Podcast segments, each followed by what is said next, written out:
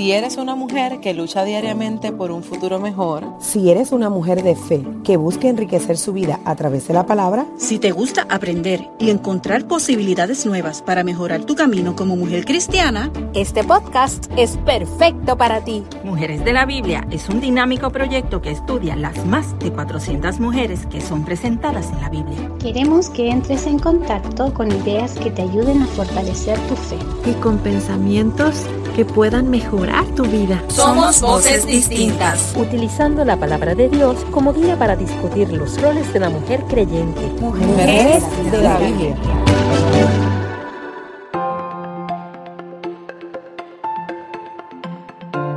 Hola, ¿cómo están? Es una gran alegría para mi vida compartir este tiempo en Mujeres de la Biblia y juntas conocer algunas características de estas mujeres que al igual que tú y yo fueron moldeadas por Dios. Historias que nos animarán cada día a depender de su bondad. Mujeres que sufrieron, fueron olvidadas, incluso formaron parte de la lista no deseada de la sociedad, pero que recibieron las manos del alfarero. Me llamo Verónica Santos y les hablo desde Uruguay, un país pequeño de América Latina. Tengo 42 años. Soy esposa y madre desde hace 20 años y de profesión docente con niños en educación especial. Amo servir al Señor desde mis 14 años. Debo contarles que hace un tiempo recibí la invitación a hacer este podcast y no pensé yo podría ser parte de este proyecto. Bueno, pero aquí estamos disfrutando muchísimo de serlo. Si estás escuchando este podcast, entonces tú también lo eres y eso me encanta, porque detrás de esta voz hay una mujer como tú con tus mismos sueños, sufrimientos y temores, deseando ser moldeada por las manos de nuestro Señor. Es muy probable que te preguntes por qué hablar de esta mujer, qué tiene de especial, qué me motivó a elegirla. Seguramente no todas nosotras podemos identificarnos con la conducta o estilo de vida de ella, pero me gustaría que fuésemos más profundo. Vivir a la sombra de una sociedad cruel con un estigma marcado no es sencillo y por lo tanto es posible que termines actuando como esperan los demás. Muchas veces no imaginamos lo que Dios ya planeó para nuestra vida, ni mucho menos que su propósito se cumpla en nosotros. Muchos de nosotros amamos lo que fue esta mujer en la historia de la redención y el resultado final, olvidando el proceso doloroso y singular que Dios tuvo en su vida. Esta mujer es Raab. Podría decir de ella una vida restaurada, una gracia extraordinaria pero lo que realmente impactó mi vida fue su antes y después. Maravillarnos de la mujer que emergió luego de una obra divina de nuestro Dios en su vida, a pesar de una vida incierta, oscura y despreciable. Si fueras a definir un adjetivo por lo que conoces de ella, no dirías otra cosa que Raab la prostituta. Sí, yo también. Sin embargo, poco después de ese adjetivo podemos agregar que esta mujer conocía al Dios de Israel y le seguía estando dispuesta a poner en riesgo su vida y la de su familia. Así que agregaríamos otro adjetivo más, Raab valiente.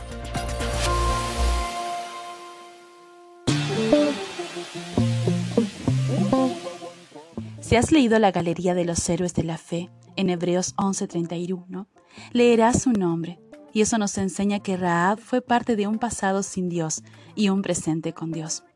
Raab era del pueblo de los amorreos. Su nombre significa tormenta, arrogancia, amplia o espaciosa. Y su historia apareció en el libro de Josué, y luego, como lo mencioné, es nombrada en Hebreos 11 y Mateo 1. Ella vivió en la ciudad quizás más antigua del mundo, Jericó, fundada casi 600 años antes de que Miriam y Moisés acabaran de peregrinar por un desierto. Sus antiguas ruinas se encuentran a solo unos 25 kilómetros al nordeste de Jerusalén era la puerta de entrada a Canaán y también el hogar de esta prostituta, cuya casa estaba cómodamente establecida en el ancho muro que la rodeaba. Raab recibía hombres de todas partes, además de atender a los locales. Hospedaba a aquellos que iban de una ciudad a otra.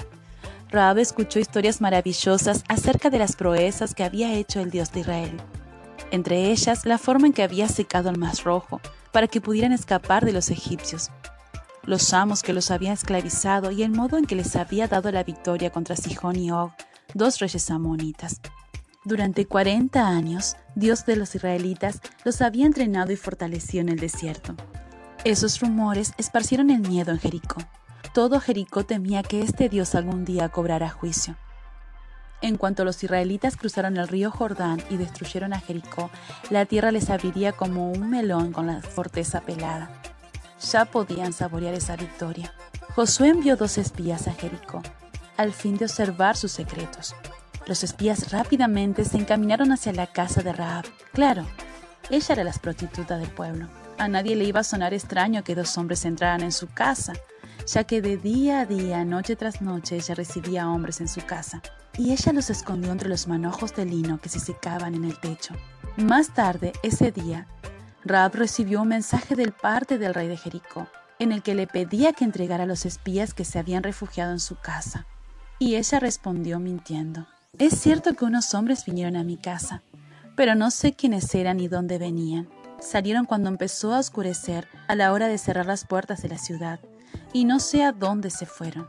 Vayan tras ellos, tal vez les den alcance. En cuanto se fueron estos hombres del rey, se apresuró a subir al techo y sin demorar advirtió a sus dos huéspedes, Yo sé que el Señor les ha dado esta tierra, y por eso estamos aterrorizados. Yo sé que el Señor y Dios es Dios de dioses, tanto en el cielo como en la tierra. Por lo tanto, les pido ahora mismo que juren en el nombre del Señor que serán bondadosos con mi familia, como yo lo he sido con ustedes. Quiero que me den como garantía una señal de que perdonarán la vida de mis padres, de mis hermanos y de todos los que viven con ellos. Juren que nos salvarán de la muerte. A esta notable declaración de fe, los hombres respondieron para cerrar el trato. Rápidamente los dos espías le entregaron a Raab un cordón rojo, instruyéndole que lo atara en la ventana de la casa que daba hacia la muralla de la ciudad. Al invadir la ciudad, los israelitas le verían y perdonarían la vida a todos, aquellos que estuvieran dentro de la casa. Luego Raab instruyó a dichos hombres que se escondieran tres días en la montaña, hasta que sus perseguidores abandonaran la búsqueda. Después de eso se deslizaron por la ventana y descendieron del muro de Jericó con una cuerda. La noticia de que las aguas del río Jordán se habían abierto dentro de los israelitas llenó de terror a los habitantes de Jericó. Raab observaba ansiosamente desde su ventana en el muro cómo los israelitas se reunían en torno a la ciudad, como una tormenta en ciernes. ¿Acaso estos fieros guerreros guiados por su poderoso Dios se acordarían del tema del corrón rojo? Mil veces le recomendó a su familia, en especial a los más pequeñitos, que no pusieran ni un pie fuera de la casa para que no murieran. Puedo imaginar la angustia sabiendo que su vida no valía para nadie. Eso me muestra la fe y esperanza que ella tenía. ¿Me recordarán o me despreciarán? ¿Quién va a tener compasión de una prostituta como yo? Raab habitaba en medio de un pueblo pagano, de dioses, en medio de la idolatría. Ella puso su esperanza en un Dios verdadero. Jericó tenía grandes muros, era la gran distinción del pueblo. Ello hablaba de la seguridad y del poder contra los invasores que se aproximaran desde la llanura. La mayoría de las murallas de las ciudades importantes se construían en las enormes piedras y mezcla. Todavía hoy existen algunas piedras del muro del templo de Jerusalén, pero ninguna piedra resultaba lo suficientemente grande como para proteger a la ciudad de Jericó del poder de Dios que obró a través de su pueblo. Los muros de la ciudad se desplomaron y los israelitas atacaron de inmediato. A lo mejor Raab corrió a esconderse, taparse los ojos para no ver lo que ocurría afuera. Cuando acabó la batalla de Jericó, Raab y sus seres queridos estaban a salvo. Su fe no solo la salvó del terrible juicio decretado sobre su ciudad, sino también a toda su casa. En Jericó, los únicos salvos fueron Raab y su familia. La despreciada, la prostituta, había puesto su fe y esperanza en un Dios extranjero que había oído pero sus ojos estaban viendo la victoria.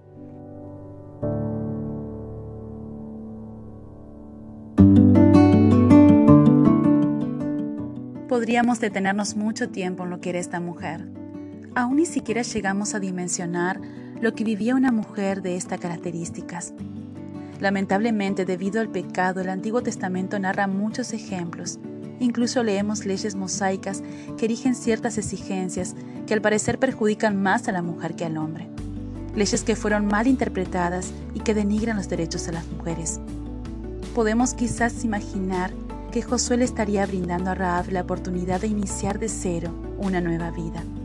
La historia de Raab nos revela otra vez la disposición que tiene Dios a usar lo que somos menos perfectos, a los marginados, a los que consideraríamos inadecuados para cumplir con sus santos propósitos. A lo largo de las escrituras, haciendo uso de lo que podría considerarse un sentido del humor divino, Rahab se casó con Salmón, un príncipe de la casa de Judá. Rahab tuvo un hijo con Salmón llamado Boaz, cuyo hijo fue Obed, cuyo hijo fue Isaí, y cuyo hijo fue David, de cuyo linaje nació Jesús. Ahora recuerdas que puse que Mateo 1 hacía referencia a Rahab. ¡Wow! ¿Puedes ver la historia completa ahora? Creo que Rahab jamás imaginó que todo esto pasaría en su vida.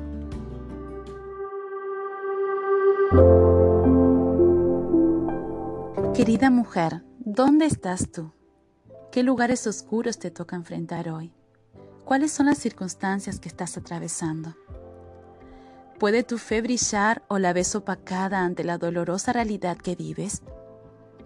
Al igual que en Rahab, su preciosa y extraordinaria gracia está a disposición de tu vida y la mía, sin importar lo que nos rodee.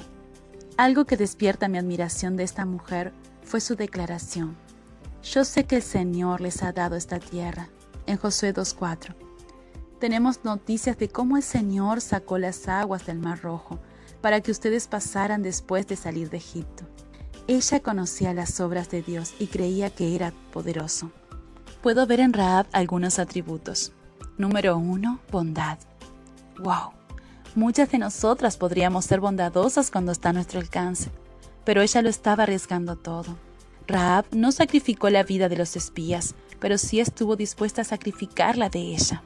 Cuánta bondad como la de Raab me hace falta en mi vida, en mi diario andar, en el seno de mi hogar cuando nadie me está mirando. Número 2. Valentía. Ella sabía que estaba enfrentándose al rey y actuó con audacia, escogiendo salvar a los dos hombres. Ella los bajó con una soga por el muro de su casa. Lo leemos en el versículo 15. ¡Qué valor y determinación! Número 3. Fe. Raab creyó. Ella escuchó de un Dios verdadero y estuvo dispuesta a entregarlo todo por ese Dios. Y por último, ella fue muy creativa, sin pensar mucho, ella los escondió y luego envió a los soldados en otra dirección. Me imagino una conversación con Rahab. ¿Qué me diría ella acerca de su fe? Ella mantuvo sus ojos y oídos abiertos, había escuchado de Dios, sus milagros y su poder en contra de sus enemigos. Ella no lo desechó ni olvidó. Rahab quizás nos dijera que nuestra fe debe estar acompañada de acción, que nuestra fe debe producir a nosotras labor, confianza en la promesa, no en las circunstancias. Ella nunca imaginó que hoy estaría en la genealogía de Cristo, pero Dios sí lo sabía. Nosotras debemos ser como Raab. Su pasado duro no la definió. Ella encontró libertad en el Dios de Israel y comenzó una vida nueva. Las cosas viejas pasaron, he aquí todas son hechas nuevas. Debemos practicar bondad aunque nos exponemos a sufrir. Nuestras decisiones en fe determinan nuestro futuro y la confianza en sus promesas nos da seguridad. Antes de avanzar, considera tus elecciones. ¿Les sirven a Dios? Quiero contarles que al final Rab se casó con un israelita y sirvió a Dios. Qué lindo escenario de una vida oscura e indigna, a una esposa y madre fiel. A veces creo que hay muchas Rab ocultas en la tierra esperando alcanzar esa redención de Dios para sus vidas. ¿Serás tú una de ellas?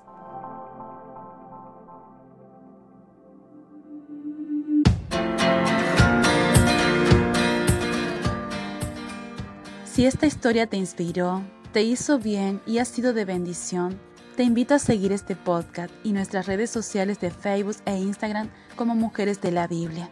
Ha sido un verdadero gusto compartir juntas con cada una de ustedes. Recuerda, cuando el enemigo quiera recordar tu pasado, no mires atrás, confía en el poder de Dios en tu vida y sé valiente y con una fe inquebrantable como la de Rahab. Muchas bendiciones y hasta pronto. Que Dios te bendiga.